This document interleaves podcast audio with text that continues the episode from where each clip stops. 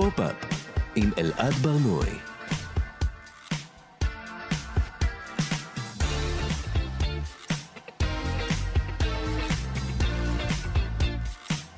שלום, אני אלעד ברנועי ואתם על ההסכת פופ-אפ מבית כאן תרבות. בכל פרק אנחנו מדברים כאן על התרבות שמעניינת באמת. השבוע נעסוק ביצירה של אומנים שיוצאת לאחר מותם בעקבות הדואט החדש של The Weeknd ועליה. נדבר גם על חג המולד והמשמעות של זה שסנטה קלאוס הוא גבר לבן, וגם על שירים שעוסקים בלב שבור. אבל לפני כל זה, השבוע יצא דואט ראשון משותף לעדן בן זקן ולזהבה בן. אלוהים תן לי רק טיפת מזל, תן אהבה בלבבי, מר גורלי והעולם אכזר, תן נחמה בתוכי. איני רוצה ארמונות של זר, די לי בפינה חמה. טוב, אז uh, מדובר בעצם במשאפ, כלומר שילוב של שני שירים, טיפת מזל של זהבה בן, עם השיר לזאת שניצחה, של עדן בן זקן. כאמור, מדובר בשני שירים שעוסקים בלב שבור. שתי גישות שונות ללב שבור, מיד נדבר גם על זה, אבל יש גם עוד משהו בביצוע הזה כאן. כשמביטים בקליפ ורואים את זהבה בן יושבת מול אה, עדן בן זקן הצעירה, אנחנו רואים כאן לא רק מעבר בין גישות שונות, אה, אלא מעבר בין דורי, כמעט כמו העברת מקל. במשך שנים היה במוזיקה המזרחית מקום רק לכוכבת אחת. אהובה עוזרי, מרגלית צנעני, זהבה בן, שרית חדד, עדן בן זקן, איכשהו אף פעם לא היה מספיק מקום על הבמה ליותר מאחת. ועכשיו אנחנו רואים שתי זמרות, שני דורות, אחת מול השנייה, משלבות את השירים אחת בשל השנייה. ופתאום המילים של השיר זאת שניצחה, כמו כותרת השיר של בן זקן, מקבלות משמעות אחרת. היא שרה לה, ב... היא שרה בשיר אה, לזאת שניצחה, בן זקן, לבת הזוג החדשה של האהובה לשעבר, שלטענתה ניצחה אותה. היא שרה לה ככה, לזאת שניצחה, קחי אותי אלייך, קחי אותו אלייך. זה קצת צורף עדיין. הכל בסדר עכשיו, בעוד שנה-שנתיים, אם לא קרה בינתיים, זה אולי יקרה גם לך. בביצוע המשותף, בן, זהבה בן שרה את המילים האלה, ופתאום קשה שלא לייחס את התואר זאת שניצחה לזאת שיושבת מולה, לעדן בן זקן. אחת הזמרות המצליחות של זמננו, כוכבת ענקית, שם מוכר בכל בית, מנצחת אמיתית. ובניגוד לבן זקן, על זהבה בן אנחנו רגילים לדבר עם איזה דוק טרגי. מי שתמיד זקוקה לטיפת מזל, מי שלמרות הכישרון העצום שלה לא הולך לה. באמת אפשר לה, לה, להביט בדואט הזה כהעברת מקל בין-דורית, ככניעה של בן מול זאת שניצחה. אבל קורה כאן עוד משהו בביצוע הזה. האלבום טיפת מזל של זהבה בן יצא לפני 32 שנה. 32 שנה היא חלק מהמוזיקה והתרבות, נכון, היו לה עליות וירידות בקריירה, אבל היא תמיד הייתה שם. גם היום, בגיל 53, היא כוכבת מוכרת בכל בית, ולא נשכח שרק לפני כמה חודשים היא אפילו ניצחה, זאת שניצחה, בתוכנית המציאות האח הגדול. פתאום הביצוע הזה נראה לא כמו כניעה או הרמת דגל לבן, אלא בדיוק ההפך. כמו שיחה אימהית, כמו שיעור שבן מעבירה לבן זקן לגבי המשך הקריירה שלה, שאולי אפילו יש בו איזה עצה או אזהרה קטנה. אבל הדבר הכי משמח שהדואט הזה מסמן, הוא את האופן שבו הזמנים יכולים להשתנות. ואת זה שאם בעבר היה מקום רק לזאת שניצחה, רק לאחת, היום אנחנו לא חייבים לבחור. הגנום התרבותי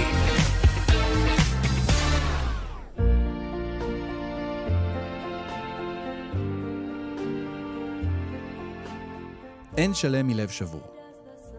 פרשנויות רבות נכתבו על המשפט הזה של רבי מנחם מנדל מקוצק, אבל גם בלי להבין את המשמעויות השונות שלו, ברור שיש בלב השבור איזה משהו, איזה דבר מה שמניע אותנו קדימה. ולראיה, התרבות שלנו לא הייתה שלמה בלי טקסטים שעוסקים בלב שבור. מאלברטין איננה של מרסל פרוסט, דרך מנגד של רחל המשוררת או זה מכבר של לאה גולדברג, ועד ימי הנטישה של אלנה פרנטה ונאמנות גבוהה של ניק הורנבי. ולא מדובר רק בספרות או שירה. התרבות הפופולרית, ובעיקר המוזיקה הפופולרית, עסוקות מאוד בסדקיו של הלב השבור. כמה מהאלבומים הגדולים ביותר נכתבו על או בעקבות פרידה. Blue של ג'וני מיטשל, Blood on the Tracks של בוב דילן, Jolene של דולי פרטון, Jagged Little Pill של אלניס מוריסט ו-Back to Black של אימי ויינהאוס, אלה רק חלק מהדוגמאות. לא חלמתי שתלכי ממני. יש הרבה סוגים של שירי לב שבור. ישנם העמומים והמסרבים לקבל, בלי לומר מילה, בלי להזהיר. לא ידעתי מה לומר, היא עצרה בצד הכביש, ונלקח ממני משהו שלא היה שלי.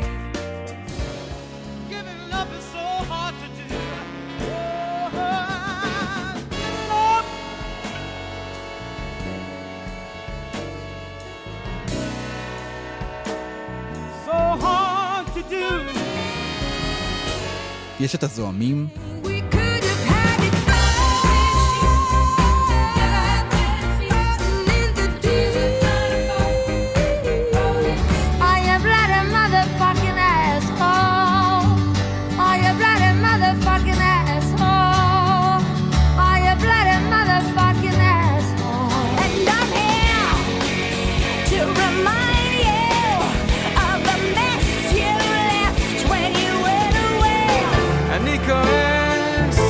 ומקווה שתיכשלי, שתמשיכי לראות ולפחד משיגעון. אין תישארי לבד לנצח. ויש את המיוסרים.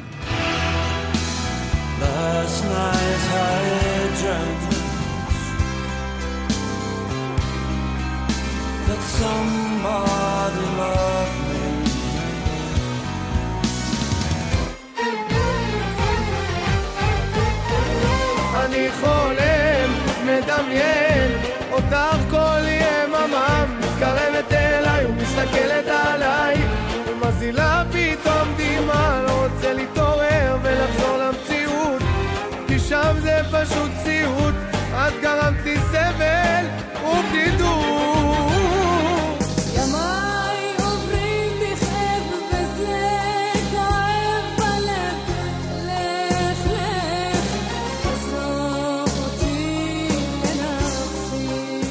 כמו שהם מכונים בערבית מגרבית, שירי הגשדור, הקינה. נחזור לזה בהמשך. I ויש ז'אנר נוסף,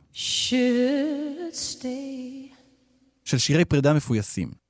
אלה שכובשים את צער שברון הלב, שמנסים להתגבר עליו, שמוכנים לסלוח לצד השני ורוצים שיהיה לו טוב. או לפחות ככה הם אומרים. כי מתחת לכל הרגשות הבריאים האלה, כמעט תמיד מונח עצב גדול, שיש בו משהו אפילו כואב יותר מסתם לב מדמם.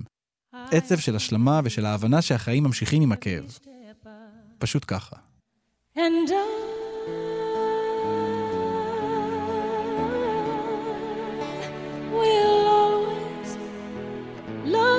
הביטוי הכי מוכר של הסנטימנט הזה הוא I will always love you של דולי פרטון. אנחנו שומעים אותו כרגע בגרסת הכיסוי של וויטני יוסטון מפסקול הסרט שומר הראש מ-1992. ביצוע שהפך לשיר הפרידה המצליח ביותר בכל הזמנים. הדוברת בשיר מאחלת לאהובה לשעבר אושר ושמחה ושימצא אהבה. אין בה כעס, אין בה חרטה, היא לא מביטה אחורה, רק קדימה.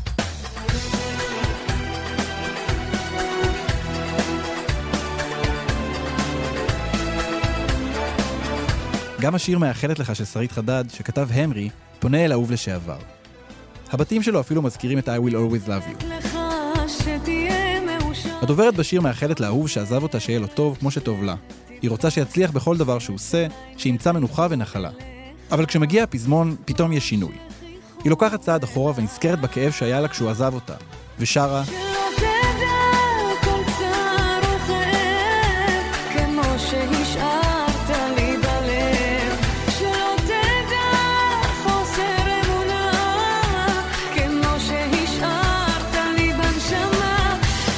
רגע השיא של השיר הוא כשהיא שרה, הרופא הכי טוב הוא הזמן, וגם בלעדיך, אני עדיין כאן. הדוברת בשיר לא שוכחת את שברון הלב שלה. היא לא מדחיקה את התהליך הכואב שעברה, היא לא מעמידה פנים שאין את החוסר הזה בחייה, אלא מנכיחה אותו ואומרת, אני עדיין כאן.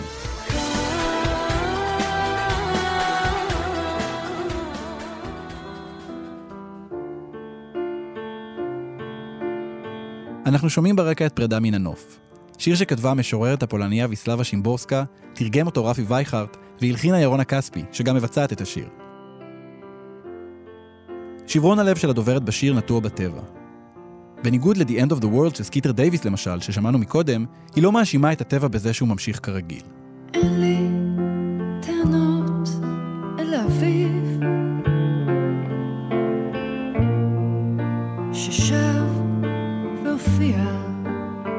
אין לי טענות אל האביב ששב והופיע.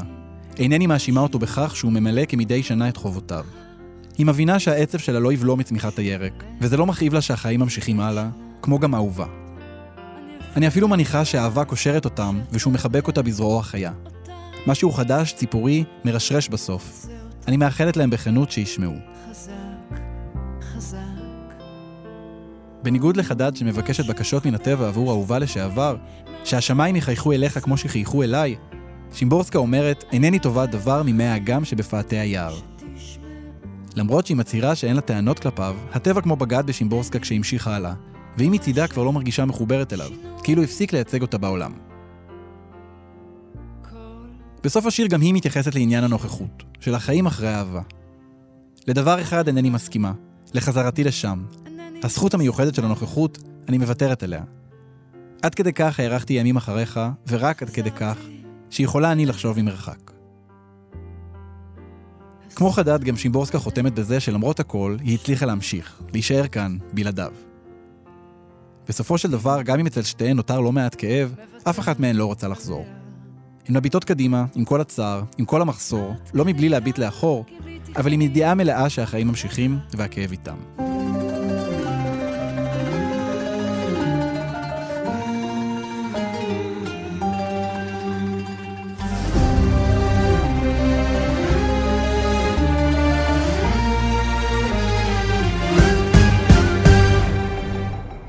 הזכרנו מקודם את שירי הגשדור, הקינה. אלה שירים מקובלים מאוד במוזיקה הטורקית, ובהמשך לכך במוזיקה המזרחית בישראל.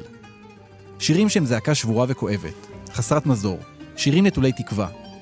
טיפת מזל הוא שיר קלאסי בהקשר הזה, שהדוברת בו, למרות שהיא מתפללת לאלוהים, מצרה על גורלה המר. אבל במשאפ המשותף של עדן בן זקן וזהבה בן, שדיברנו עליו מקודם, פתאום טיפת מזל נשמע באופן אחר. כשהוא מושר לצד לזאת שניצחה, אנחנו מזהים פה לא רק את אותה העברת מקל שהבחנו מוקדם יותר, אלא גם שתי גישות שונות של שירי לב שבור. כדי לבחון את הפער בין הגישה של טיפת מזל לזאת שניצחה, נעזר בהיסטוריון האמריקאי דומיניק לקפרה.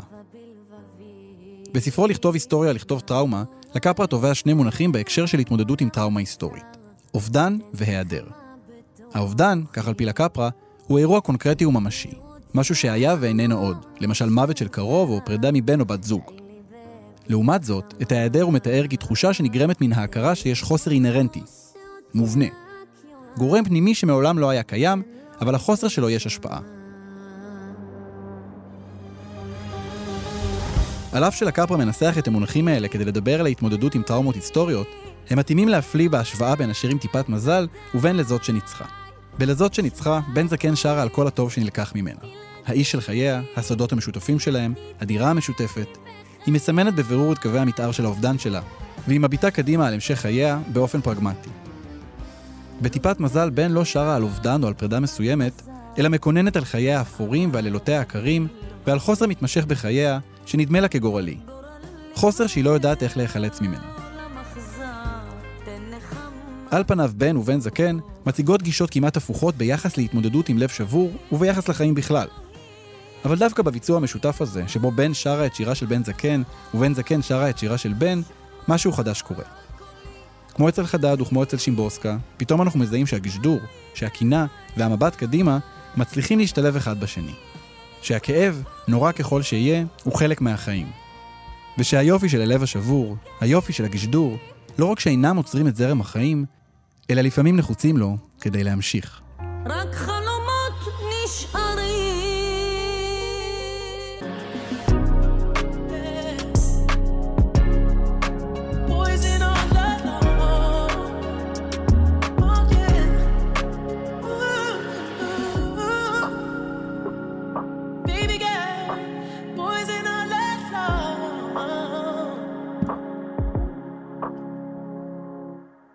כאן תרבות, אתם על פופ-אפ, אלה היו The Weeknd ועליה בדואט חדש ומרגש, Poison. אלא שיש משהו מוזר בדואט הזה, כי עליה מתה כבר 20 שנה. עליה דנה הוטון הייתה כוכבת ה-R&B הכי גדולה של סוף שנות ה-90 וגם תחילת שנות ה-2000, ממש עד שהיא מתה באוגוסט 2001 בתאונת מטוס, מוות נוראי, אמ, שגדע את אחת הקריירות המוזיקליות הכי מבטיחות של התקופה. אה, השיר הכי מוכר שלה היה, או עדיין, אה, Try Again, בואו נזכר בו רגע.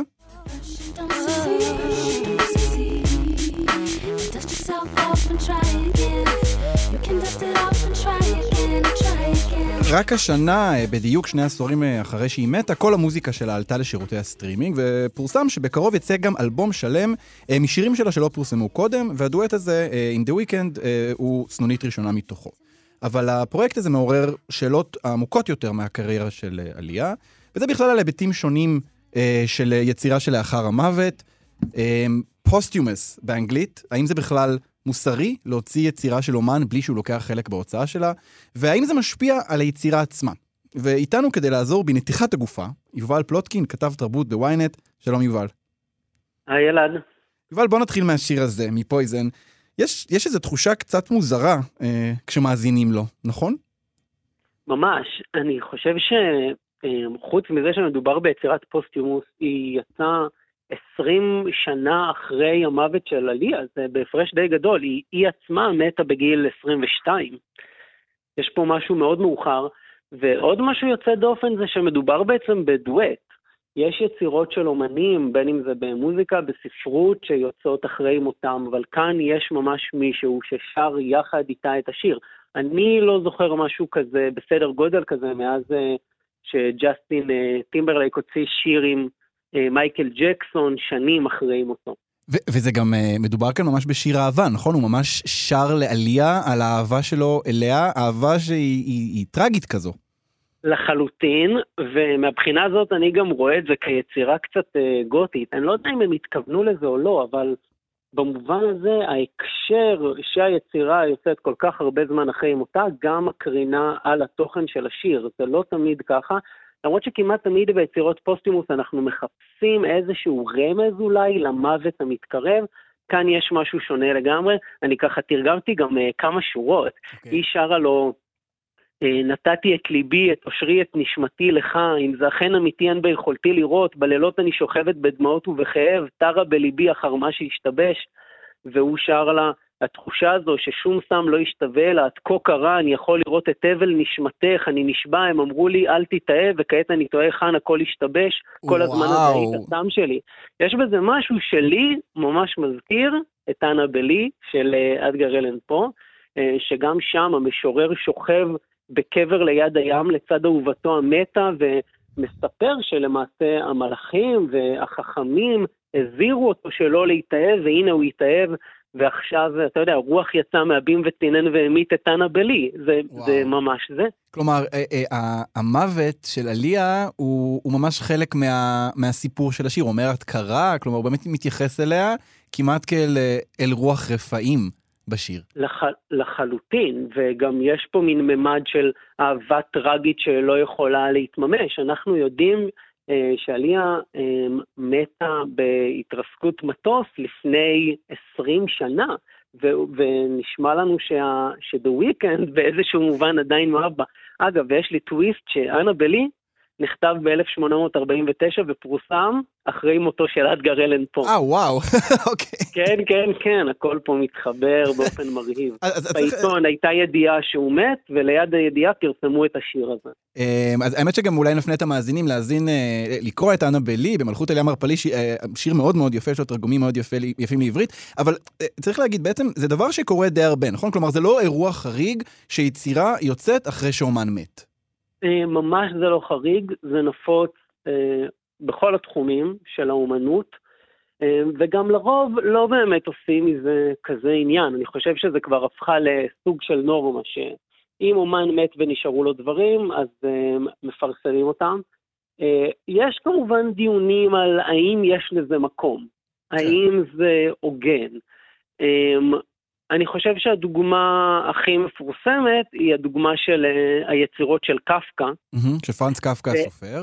נכון, והסיבה שזו דוגמה מעולה זה כי אה, משתי בחינות, גם הוא ביקש במפורש ממקס ברוד, חברו הטוב, שישרוף את כל אה, הכתבים שלו אחרי מותו, וגם מקס ברוד לא עשה את זה, והיצירות האלה הן יצירות שהשפיעו באופן עמוק על הספרות והתרבות מאז, אז אנחנו ממש יכולים להרגיש כאן את הקונפליקט הזה, את המתח בשיא שלו. כלומר, אה, לא, לא מדובר כאן על איזה, איזה אה, כמה אה, אה, פתקים שנותרו על רצפה, אה, רצפת לא, אה, מדובר חדר על האומן, המש- אלא על, על לא, ממש מדובר הספרים על הכי גדולים שלו. המשפט, על הטירה וגם על היומנים שלו שיש בהם המון, אבל בעיקר כן, המשפט. קשה לדמיין את אה, ספרות המאה ה-20 בלי המשפט. כלומר, אם, אם מקס ברוד היה מקשיב ל, למה שחברו אמר לו ושורף את היצירות, אנחנו היום לא היינו מכירים את היצירות האלה, ובטח המונח אה, איזה התרחשות קפקאית בכלל לא, לא, לא היה קיים. לחלוטין, ואם אה, באמת להגיד את זה בשפה שאולי לא כל כך הולמת לרדיו, אני חושב שיש לנו מזל שמקס ברוד היה כזה חבר חרא. אה, אבל גם בינינו עולה השאלה האם הוא באמת היה חבר כל כך גרוע, כי הוא עצמו טוען, אגב, מקס ברוד עצמו אה, הסתדר יפה בחיים, אני חושב, בין היתר בזכות זה, הוא אחר כך זכה בפרסים, כי פרסם דברים בעצמו, זה ללא ספק תרם גם לו. אבל הוא טוען שקפקא לא באמת רצה שהדברים שלו יישרפו, ושיש לו סיבות לחשוב ככה, שבעבר הוא כבר ביקש ממנו לשרוף דברים, אבל אז הוא המשיך בעצמו לפרסם, אז יש לו כל מיני אה, תירוצים כאלה ואחרים. לא, הוא לא נתן לקפריזות של, של, של קפקא להפריע. להפריע לו לפרסם. אה, אבל, אבל נגיד, ה, ה, ה, הזכרנו את העניין הזה של אה, הפתקים שנשארו על רצפת חדר העריכה, זה כן משהו שאנחנו נתקלים בו די הרבה, נכון? כלומר, היום אומן מת, אנחנו כמעט מחכים כבר שיוציאו איזה, נגיד אנחנו מדברים על מוזיקאי, אנחנו נחכה לאלבום הקלטות אחרונות כזה. נכון, ויש לנו גם דוגמאות כאלה ממש בעברית. יש לנו את ענבל פרלמוטר, שיצא ממש אה, זמן קצר אחרי שהיא מתה אלבום הקלטות אחרונות. שאנחנו הכרנו אותה. בתור, בתור הסלונית של המכשפות, ובעצם כ- כאומנית סולו כמעט לא הכרנו אותה, נכון? ופתאום יצא האלבום הקלטות הזה, ושמענו את אם יש לך שמש, אה, אם זה נגמר זה חבל, כלומר כל מיני יצירות שהפכו להיות ממש מזוהות איתה. נכון, ושגם שינו את האופן שבו אנחנו תופסים אותה, אה, השאירו אותו, ואני חושב שגם נתנו השראה להרבה אומניות שבאו אחריה. יש לנו גם את הדוגמה של מאיר אריאל בשנת 2000 יצא אלבום מודיעני, אלה הקלטות שהוא לא הספיק לפרסם, מוזיקאים אחרים, בהם אה, שלום חנוך אה, ומשה לוי אה, עבדו עליהם והוסיפו את הנגינה אחרי זה. אה, והשיר עצמו מודיעני, אני חושב שהיום זה אחד השירים הכי אהובים אה, של מאיר אריאל. וואו. אמ, ש- ש- שלא היה- שלא היה יוצא אם, אה, אם, אה, אם, לא- אם לא היה את האפשרות לשחרר זה. אה, נכון. אה, במאמר, אני אגיד את זה במאמר מוסגר, זה שיר, השיר החתונה של אה, אחי ו- ואשתו. אה, זה באמת שיר נורא נורא יפה, אה, אבל... אבל אז אני... אני אחשוף שזה השיר הכי מואזן שלי בספוטיפיי השנה. אה, וואו, זה מאוד אקראי, כן, כן. אה, הדבר הזה. זה מאוד, אתה- מאוד רנדומלי. אתה חושב ש... שזה, שזה הוגן אמ, אמ, להוציא יצירה של אומן אחרי שאומרת, יש, יש את כל התיאוריה הזאת של אה, מות המחבר, זה לא בדיוק זה, כן? רולנד בארט חיבר את הספר מות המחבר, הוא מדבר שם על זה שבעצם ברגע שיצירה יוצאת לעולם, אה, אנחנו, אה, יש לנו את האפשרות לפרש אותה איך שאנחנו רוצים, ומה שהמחבר התכוון לא באמת משנה, הוא מבחינתנו מת ברגע שהיצירה יצאה. אבל כאן מדובר על משהו קצת יותר קיצוני, מדובר על זה שהיצירה בכלל לא יצאה, ואנחנו מוציאים אותה למרות זאת. נכון, אמ, אני חייב לתת עוד דוגמה אחת קטנטנה, וזה מק, אה, מק מילר, סרקל, ואני נכון, חושב ש... נכון, שזה אלבום ב... רגע אחרי שהוא מת, וזה וזאת זאת היצירה שיזכרו אותו. מק מילר, הוא אה, נפטר בתחילת שנה שעברה, נכון? ומיד אחרי שהוא מת הוציאו את ה- את האלבום. היפהפה הזה, את סרקלס. אז, אז באמת, בקשר לדיון הזה, אמ, יש הרבה, הרבה שאלות שעולות. אמ, הרבה פעמים המשפחה גם מקדמת את הדבר הזה, ולכאורה כשהמשפחה עושה את זה, אז מרגישים שזה יותר לגיטימי, אלא אם כן מדובר במשפחה מסוכסכת, כמו המשפחה של אימי ויינאוס. כן. אמ, אחת העמדות אומרות שבעצם גם ככה שום יצירה לא נעשית לגמרי לבד. גם כשאתה כותב ספר, מישהו עורך אותו ומישהו מדפיס אותו. כשאתה עושה אלבום, אז בסופו של דבר, אם אתה לא אומן שעושה הכל הכל הכל לבד, אז מישהו מפיק אותו ומישהו מנגן, ויש גישה שאומרת שלהוציא משהו אחרי שמישהו מת, זה בסופו של דבר די דומה. זה מה שנקרא, אמ, ביצירה יש סוכנות ראשונית, שזה היוצר, ויש סוכנות משנית, שזה מי שעובד איתה, זאת אומרת, זה בסך הכל מקרה מסוים, ספציפי של סוכנות משנית, פשוט שקורית אחרי שהסוכנות הראשונית עזבה אותנו. אמ, אני יכול להזדהות עם הדבר הזה, אני חושב שבהרבה מקרים אנחנו נרגיש ש... שזה עושה חסד עם האומן. בדרך כלל יצירות כאלה הן לא יצירות שפוגעות בשם של אה, מי שכתב, אלא הפוך, הן מאירות אותו נגיד, חדש. אבל נגיד, יש את העניין הזה אמ, של ההתערבות. אנחנו, אנחנו לקראת סיום, אבל, אבל אני כן רוצה לדבר על, ה, על המקרה הזה שלא מדובר ביצירה שלמה, אלא באמת באיזה חתיכה של, אה, של משהו, או אה, למשל במקרה, אם אני לא טועה, עתירה אה, הוא, הוא ספר לא גמור, נכון? אמ, ו, ויש יש לא מעט יצירות כאלה שיצאו נגיד רק כדמו, ו, ומלבישים אליהם איזשהו משהו חדש. עכשיו, הרבה אומנים, אנחנו יודעים את זה, הרבה אומנים הם, הם מאוד קנאים ביחס ליצירה שלהם, ומעבר לרצון של האומן, שנגיד, אה, נניח אולי שאנחנו קוברים אותו יחד איתו, אמ, יכול להיות שהיצירה שיוצאת אחרי זה היא, היא, היא פחותה ברמתה, בגלל שהיא לא נאמנה ל, לא- לאותו רצון, או לא- לאותו חזון אומנותי נקרא לזה, של של האומן. זה- זה בהחלט יכול להיות, למרות שכמו שאני מכיר אומנים הם אף פעם לא מרוצים, אה, גם כשהיצירה כבר גמורה לחלוטין. במובן הזה אני חושב על, על אה, רוברטו בולניו, סופר שאני מאוד אוהב, שהספר, ה masterpiece שלו 2666 יצא אחרי שהוא מת, הוא השאיר אותו, הוא ידע שהוא גוסס, והוא השאיר את, ה, את כתב היד למשפחה שלו בשביל שהם יוכלו להתפרנס ממנו. וואו. וגם דיוויד פוסטר וואלאס, את ספרו האחרון, The Pale King, הוא בעצם השאיר לאשתו, שהוא כבר, זה מצמרר להגיד את זה, אבל ידע שעוד רגע היא הופכת להיות אלמנתו, וואו. הוא השאיר לה את, ה, את הטקסט הזה, למרות שהוא לחלוטין לא היה גמור. ואני חושב שזה מאיר את זה בשני אופנים, גם את זה שמבחינת הרבה אומנים אפשר לפרסם משהו לא גמור, וגם את זה שבסופו של דבר מישהו הולך בסופו של דבר להרוויח על זה כסף. שזה זהו, אולי זהו. הצד הפחות נעים של הדבר הזה. זה בדיוק אולי התחושה שמעוררת אי נוחות כל הזמן, כי כש, כשנגיד אה, הזכרת את הסיפור על בולניו ו, אה, ודייוויד פוסטר וואלאס, שיש כאן איזושהי מחשבה על, אה, על מה יהיה הלאה, שהם הם חושבים על המשפחה שלהם, יש בזה משהו מאוד מאוד נוגע ללב, אבל כשאנחנו חושבים על זה אבל שיש איזה... כשהמשפחה חושבת על עצמה זה קצת פחות נוגע ללב. או, או כשיש חברת הפקות שחושבת על עצמה, כלומר, אה, כש, כשזה מרגיש כמו פרויקט, אה, כשהתחושה היא שאנחנו עומדים מול פרויקט שהוא אה, כלכלי, אה, אז, אז כן, יש כל הזמן איזושהי אה, אי נוחות, ו- ואני חושב שגם אנחנו רואים בשנים האחרונות אה, אה, יותר ויותר, אה, באמת התערבויות, כלומר, אנחנו רואים פתאום דואט בין זוהר ארגוב לאייל גולן, אה, אנחנו רואים אה, את אימי ויינוס הופכת להולוגרמה, כל מיני דברים ש... כלומר, הגבולות של זה ממש הולכים ונמתחים גם ככל שהטכנולוגיה משתכללת.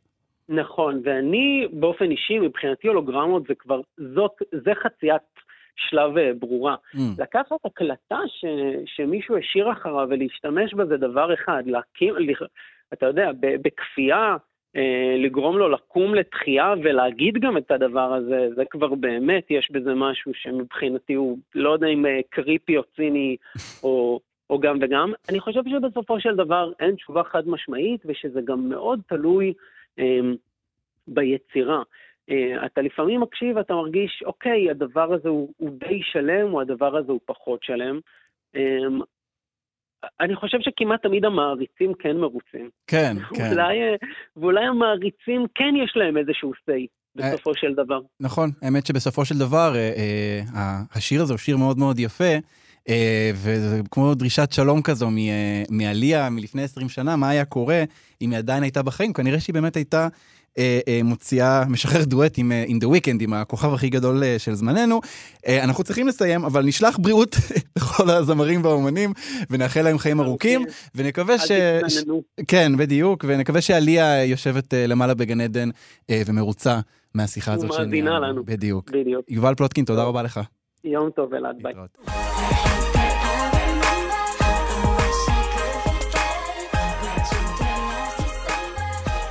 כאן תרבות, אתם על פופ-אפ, זו הייתה אריאנה גרנדה עם הקאבר שלה ל Last Christmas של וואם.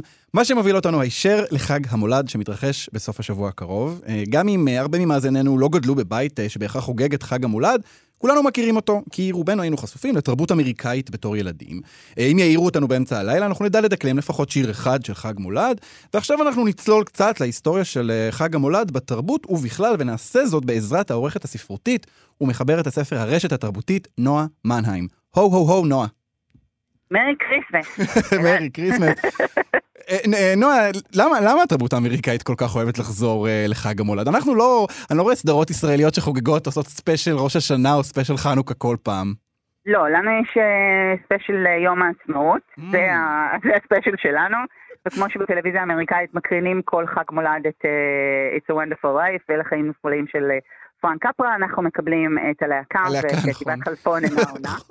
ימין ושמאל רק חול וחולרה, זו המסורת אה, שלנו. אז מעניין, אז בעצם יום העצמאות זה חג המולד שלנו, לא זה חשבתי חג על זה אף פעם. המולד שלנו, אוקיי, לגמרי. זה אוקיי. צביעה של אה, מזון בכמויות אה, נדיבות, אה, ואלכוהול בדרך כלל גם כן, זאת אומרת, זה, זה מאוד, חוץ מהעניין של המתנות. והעניין של המתנות כמובן עניין מאוד מאוד חשוב, אה, במיוחד ב- באופן שבו חג המולד אה, מוצג בתרבות האמריקאית. אה, ואני חושבת שזה נובע מהתחושה, מתחושת הנחיתות התרבותית האמריקאית. Mm, אה, בראש ובראשונה. כלומר, אה, הצורך לייצר איזושהי מסורת ותחושה של מסורת שמתמשכת כבר הרבה מאוד זמן, מאוד אופיינית לאמריקאים, בגלל באמת החוויה הזאת של חברת מהגרים שחייבת לבסס ולייצר לעצמה מסורות אה, חזקות ויציבות, כדי לאגד סביבן כמה שיותר מאותם אה, מהגרים פזורים שמגיעים מכל מיני מקומות. וואו, מעניין מאוד. אז בהקשר הזה ההשוואה ליום העצמאות היא ממש נכונה. נכון. וואו, אוקיי. אמ, אז, אז, אז, אז בעצם, אז. אנחנו מדברים כאן על איזשהו, אפשר להגיד, קצת אה, הרכבה של כל מיני אה, אה, מסורות, נכון? וכל מיני כן. אה, סיפורי עם, אמונות, אה, גם מסורות פגניות. מאיפה הדמות של סנטה קלאוס, נגיד, אה, הגיעה? הרבה מאוד מסורות פגניות. זאת אומרת, מנגיד העניין של המתנות וסנטה קלאוס, או הדמות הזאת היא המזוקנת, אה, אותם אנחנו מקבלים אה, דרך הפלישות הוויקינגיות לבריטניה. אה, אצל הוויקינגים נהגו, זאטוטי הוויקינגים, אם נקרא להם ככה, להניח את חרבות הצעצוע שלהם ולהשאיר מגפיים מלוכלכים ליד האח וואו. בחג היול, שזה חג החורף שלהם. אה, ובבוקר אה, הם היו אה, מוצאים גזרים אם הם היו טובים וקש אם הם היו רעים במהלך השנה החולפת.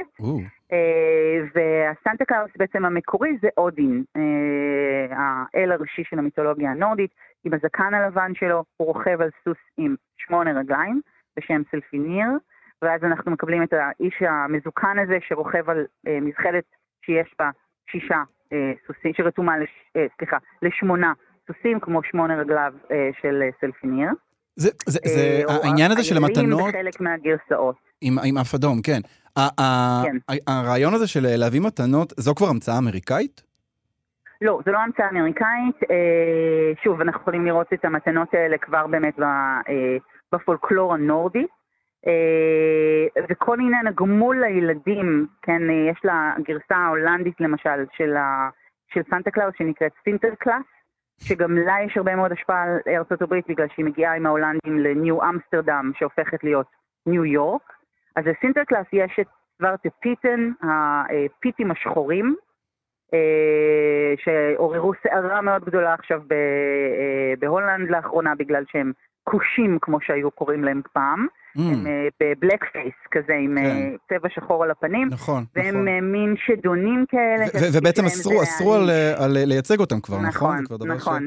אז את יודעת מה, אם, אם, אם כבר אנחנו. אם אנחנו כבר מדברים על, על חג המולד ב- בעידן התקינות הפוליטית, Mm. גם הרעיון של סנטה קלאוס, אני צריך להגיד, זה קצת קריפי. אה, זה גבר שמבוגר שזוחל דרך הערובה לתוך הבית, מותר לו כן. להיכנס, מותר לו לעשות מה שהוא רוצה. אפשר להגיד שהיום, אם, אם היום היו הוגים את זה, אז זה, זה, הסיפור הזה היה מסתיים אחרת כנראה. אה, הוא היה מסתיים אחרת כי היו מזעיקים משטרה, יש פורץ בבית. אה, אבל שוב, אם אנחנו מחפשים את הקישור למסורות שלנו, אה, מה ההבדל בינו לבין אליהו הנביא, שפותחים לו את הדלת בפסח ומזמינים אותו לבוא לשתות מהגביע שלו, עוד גבר מבוגר ומזוקן עם אה, בעיות של אלימות מתועדות היטב בתנ"ך, שאותו אנחנו מזמינים לתוך הבית שלנו להיכנס ולבוא ולשתות ולאכול בזמן שאנחנו ישנים. אוי, אלוהים, אני אה, בפסח הקרוב נועל את הבית, אלוהים. אז יש כאן באמת, אבל אני חושבת תמיד את האלמנט המאיים. כלומר, כולנו רוצים להאמין שהיינו ילדים טובים ואנחנו ניכנס לרשימה של אלה שמקבלים מתנות, ולא גושי פחם כמו שפעם היה נהוג אה, לתת לילדים שלא התנהגו יפה. אבל יש צד אפל לסנטה קלאוס והיה נוכח שם תמיד. כלומר, יש את, אה, אם דיברנו על הסוורטה פיטן, אז יש במסורות אחרות את הקרמפוס, שהוא מין שד מאוד מאוד מאיים כזה שמתלווה לסנטה קלאוס. והמטרה שלו היא להעניש באמת את הילדים שהיו רעים. יש כאן מקל וגזר, זה לא רק עטיפות אה, אדומות קשורות בסרט ירוק אה, עם הבובה הזאת שאימא שלך עמדה חמש שעות מחוץ לטארגט כדי לקנות לך בערב חג המולד. האמת ש, שהדמות של אה, סנטה קלאוס, אולי זו, זו רק תחושת בטן, אבל אה, אה, בשנים האחרונות אני נתקלתי בכמה ייצוגים אה, כבר, אה, שממש מערערים על הסמכות אה, אה, או על הקדושה, או לא יודע איך לקרוא לזה שלו, אמ, על, על, על ההילה שלו. למשל, בעונה האחרונה של ביג מאות' שעלתה ממש עכשיו, אמ, סנטה קלאוס מוצג ממש כסוטה מין. כלומר, ממש מראים אותו שם מבצע אקטים מיניים, הם, הם, סוט- לא יודע איך לקרוא לזה. מטרידים. ב- כן, בוטים מאוד עם הגמדונים, זה, זה משהו מאוד מאוד קיצוני. אמ, ויכול להיות שהחג הזה שהורכב ב- באמריקה, כלומר, הגרסה האמריקאית של Christmas, אה, אה, הולכת וקצת נפרמת אה, בגלל שהיא כזאת מין מישמש? אני חושבת שלא בגלל שהיא מישמש, אלא באמת בגלל ההיבט, ההיבט הצרכני שלה. כלומר, אנחנו בתקופה שבה. באמת הקפיטליזם הכל כך בוטה שמגולם בתקופה הזו, אנחנו מדברים על תקופה של כאילו קניות ומכירות אה, שלפעמים הם שליש מהתל"ג, כאילו ב, בעיקר בארצות הברית, אבל גם במדינות אירופיות אחרות. אה, היא מאוד מאוד לא אקולוגית בכל דרך שבה אפשר להסתכל על זה, החל מיערות שלמים שנכרתים כדי לייצר עצי אשוח, אגב מסורת גרמנית שהגיעה לאנגליה יחד עם אה, בעלה של המלכה ויקטוריה. עד אז לא היו עצי אשוח, אה, או אה, סליחה, עצי חג מולד אה, בבריטניה, ומשם זה מגיע אה, לארצות הברית. אז יש היבטים באמת אקולוגיים וקפיטליסטיים מאוד בעייתיים בחג הזה, ואני חושבת שחלק מהניסיון לפירוק שלו, שכתוב שלו, או אה, ניסיונות למתג אותו מחדש, אה, נובעים מאי הנחת התרבותית שלנו בעשור האחרון, אה, באמת מההיבטים האלה של התרבות שלנו. אה, אז אנחנו רואים את אה, סנטה קלאוס נגיד מוריש את התפקיד שלו בסרטים אה, מצוירים כמו קלאוס, כן? יש לו יורש עכשיו. אה, הבן של סנטה קלאוס פתאום נכנס לתמונה וממלא איזשהו תפקיד. אה, לא ברור איך לזוג כל כך מבוגר יש ילד כל כך צעיר בדרך כלל, אבל אם אברהם ושרה הצליחו, אז למה לא מר וגברת קלאוס? אה, ויש את אה, כמובן יצירת המופת העל-זמנית נקמת הפטיש העברי, שבה הבן המרושע של סנטה קלאוס מנסה להשמיד את חנוכה. כדי שלא יהיה שום תחרות לחג המולד, כי חנוכה זה חג מומצא מבחינתו, ולא משנה שאנחנו היינו כאן קודם, לא נתחיל לריב על זה. אבל, אבל בעצם ה- אנחנו ממש אה, לקראת סיום, אבל, המסורת הזו של, אה, אמ, לערער על חג המולד או, או להתנגד לו, יש לה, אה, אמ, למדתי האמת מכתבה שלך, נועה, אמ, Mm. ש, שהיו לאורך השנים אה, אה, מלחמות חורמה בחג המולד, אה, ובדיוק במאפיינים האלה, בדיוק ב, ב, במסורות ה... הצרכניות שלו, בבזבזנות שמלווה איתו, במסורות האקולוגיות, כלומר המפלגה, המפלגה הקומוניסטית התנגדה לחג, התנגדה לחג המולד בדיוק בגלל הדבר הזה. נכון, כי הם זיהו בו באמת את הריקבון הזה שמבחינתם אפיין את המערב, אה, ולכן אין, אין חג מולד, אה, אין גם ניו ירס, הם מיתגו מחדש את החג הזה אה, לצורכיהם ובאופן שבו הם היו רוצים שייראה חג חורף אה, מסורתי. כי הבעיה ה- עמוקה עם כל הניסיונות המחודשים האלה למחיקה ולמיתוג ולניכוס, היא שהשורשים של הצורך שלנו לחגוג את החג הזה הם פשוט כל כך עמוקים שמאוד מאוד קשה לעקור אותם. הם נמצאים אי שם עמוק בראשית התקופה החקלאית, כאשר לחורף היו משמעויות אדירות מבחינתנו. זאת הייתה תקופה נורא נורא נורא מסוכנת. וצריך היה למצוא איזושהי דרך אה, להעלות קורבן, להפיס את זעם האלים, אה, לציין את הכניעה שלנו לאיתני הטבע, כשאנחנו נכנסים לתקופה החשוכה והקרה והמסוכנת ביותר בשנה, עבור באמת תרבויות שהן תרבויות חיות מתנובת הארץ. וגם הרעיון של מתנות נובע משם, כלומר, כמו בביקורים, אתה מביא את הראשית של הצמחייה שלך, של הגידולים שלך, כדי להגיד, אני סומך עליך, אלוהים, שיהיו עוד.